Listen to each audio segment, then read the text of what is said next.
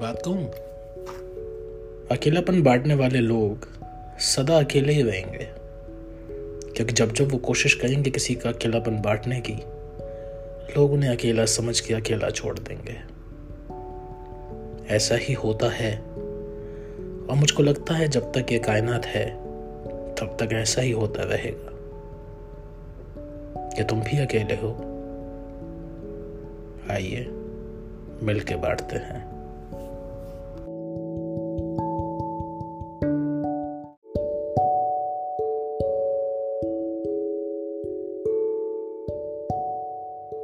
स्वागत है आपका आज के नए पॉडकास्ट में। आपका दोस्त राहत आपके साथ वापस।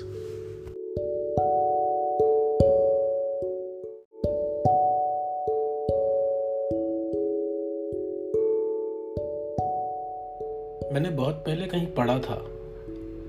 Sometimes you don't choose life sometimes life chooses you कभी कभी आप ज़िंदगी को नहीं चुनते। कभी कभी ज़िंदगी आपको चुनती है। जैसे कि मैं। मैंने अपनी ज़िंदगी में सिर्फ़ खुशियाँ चुनी थी। लेकिन ज़िंदगी ने मेरे लिए कई चीज़ें चुनी। हसास, उदासी, शिफा, खुशियाँ, अकेलापन और न जाने क्या क्या लेकिन मुझे शिकवे इस बात से बिल्कुल नहीं है। मुझे लगता है ये सब एक ज़रिया है मुझे उस हद तक लेके जाने के लिए, जिसके लिए मेरी पैदाइश हुई है। बड़ा ज़रूरी है जीवन में अलग अलग चीज़ों को देखना, समझना, और अगर वो मैं नहीं समझूँगा तो कोई मुझे कैसे समझेगा? है ना?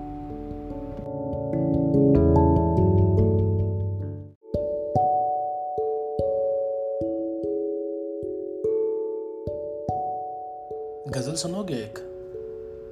ये गज़ल मैंने इंदौर में लिखी थी। हालाँकि बहुत कम वक्त के लिए था मैं वहाँ।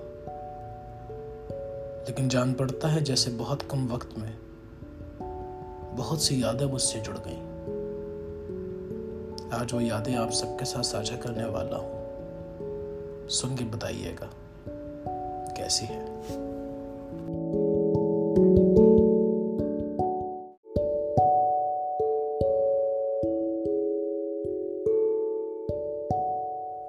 छोटे थे तो कहते थे लिखनी नहीं आती। बड़े होकर भी लोगों को हिंदी नहीं आती। गरीब इस हद तक गरीब हुआ है। जितने की पैसे वालों को गिनती नहीं आती। इंदौर जाके हमने ये बात सीखी है। फकत साथ चलने से बुलंदी नहीं आती। हमने अपने वालिद का भरम रखा है। आज तलक हमको बेअदबी नहीं आती। किस किस को बताए हम बर्बादी का सबब? नींद आती तो है मगर लंबी नहीं आती। आजकल तो वो भी शायर हो चला। जिसे मतला तो छोड़ो थुक बंदी नहीं आती।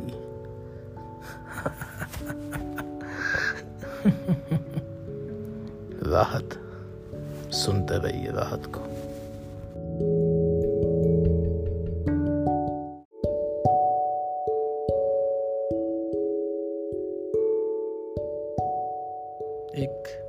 थी बताऊँ? पहले मुझे लगता था मेरे पास कहने के लिए बहुत कुछ है, लेकिन शायद कोई सुनने वाला मौजूद नहीं था।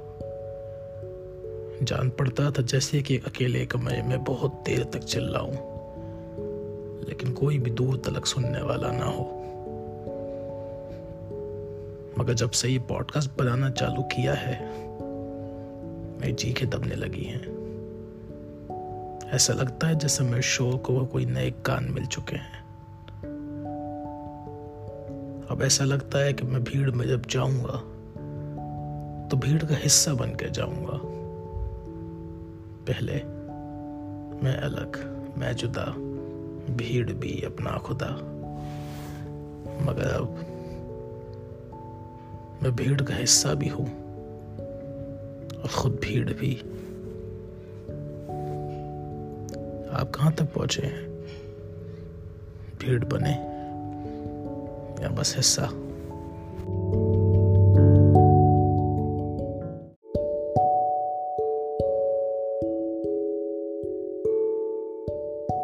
ऐसे ही बात करते करते मुझे कहानी याद आ गई। कहानी सुनोगे?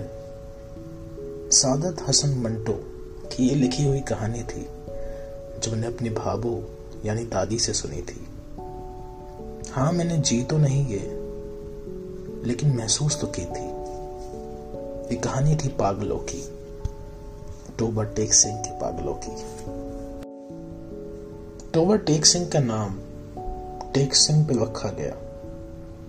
कहा जाता है कि टेक सिंह के रेलवे स्टेशन पे आने जाने वाली सभी मालगाड़ियों को टेक सिंह अपने घड़े से पानी पिलाते थे। घड़े को उर्दू में टोबा कहा जाता है। उन्हीं के नाम पे जगह का नाम टोबा टेक सिंह रखा गया, जो आज भी मौजूदा पाकिस्तान में है। जाने अनजाने ये टेक सिंह इस टोबा टेक सिंह की कहानी का हिस्सा बन गया। कहा जाता है कि टोबा टेक सिंह में पागलों का एक अस्पताल था, जहाँ देश भर के पागल मौजूद थे। 1950 के दशक में बंटवारे के बाद दोनों देशों की सरकारों की नींद खुली और बंटवारे के बाद सोचा कि पागलों का बंटवारा तो हुआ ही नहीं। आनंद फानंद में नोटिस जारी किए गए। सभाएँ बैठी, खूब बातचीत हुई। और फैसला ये आया कि मुस्लिम पागल पाकिस्तान में रहेंगे और हिंदू और सिख पागलों को हिंदुस्तान के हवाले किया जाएगा। अब पागल तो ठहरे पागल। उन्हें क्या मालूम कि बंटवारा क्या चीज़ है। एक पागल का तर्क ये था कि हम तो कहीं गए ही नहीं तो हम पाकिस्तानी कैसे हो गए और हम पाकिस्तान में क्यों हैं? कुछ पागलों का कहना था कि पाकिस्तान एक जगह है जो कि हिंदुस्तान में है। कुछ ने कहा कि हम हिंदुस्तान जाके क्या करेंगे? हमें तो वहाँ की भाषा भी नहीं आती। एक पागल ने खुद को एक चकोर बक्से में घेर लिया और कहा कि मैं खुदा हूँ। हिंदुस्तान भी मेरा अपना है और पाकिस्तान भी। पागलों के इस तर्क में पहली बार मुझे वज़न महसूस हुआ। खैर, अब जबकि फैसला आ ही चुका है कि हिंदू और सिख पागलों को हिंदुस्तान जाना है तो क्या कर सकते हैं?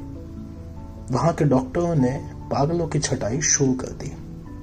बिशन सिंह नाम से एक पागल था, जो कि टोबा टेक सिंह से ही था। लोग कहते हैं कि उसका बेटा और उसकी बेटी दोनों हिंदुस्तान चले गए। और वहीं बस गए। बिशन सिंह टोबा टेक सिंह छोड़ना नहीं चाहता था। उसका कहना था कि वह वही का है और वहीं पैदा हुआ और वो कहीं नहीं जाएगा। लेकिन था तो वो सीख। सरकार के अनुसार उसे हिंदुस्तान तो जाना ही था। इसी कश्मकश में कुछ दिन बीते और फैसला आ गया कि सभी हिंदू और सिख पागलों को ट्रकों में भर के अब बॉर्डर ले जाया जाएगा। और वहीं बॉर्डर पे दो तक सिर्फ़ पाकिस्तान और हिंदुस्तान की सेनाएँ थी। पागलों से कहा गया कि उन्हें अब हिंदुस्तान पनाह देगा। बिशन सिंह ट्रक से नहीं उतरा, जैसे तैसे ज़ोर ज़बरदस्ती से उसे ट्रक से नीचे लाया गया। उतरते ही बिशन सिंह ने मेजर से पूछा, कहाँ है टोबर टेक सिंह हिंदुस्तान या पाकिस्तान? मेजर ने हँसते हुए जवाब दिया, ओए पागल, पाकिस्तान छड़ आया तू।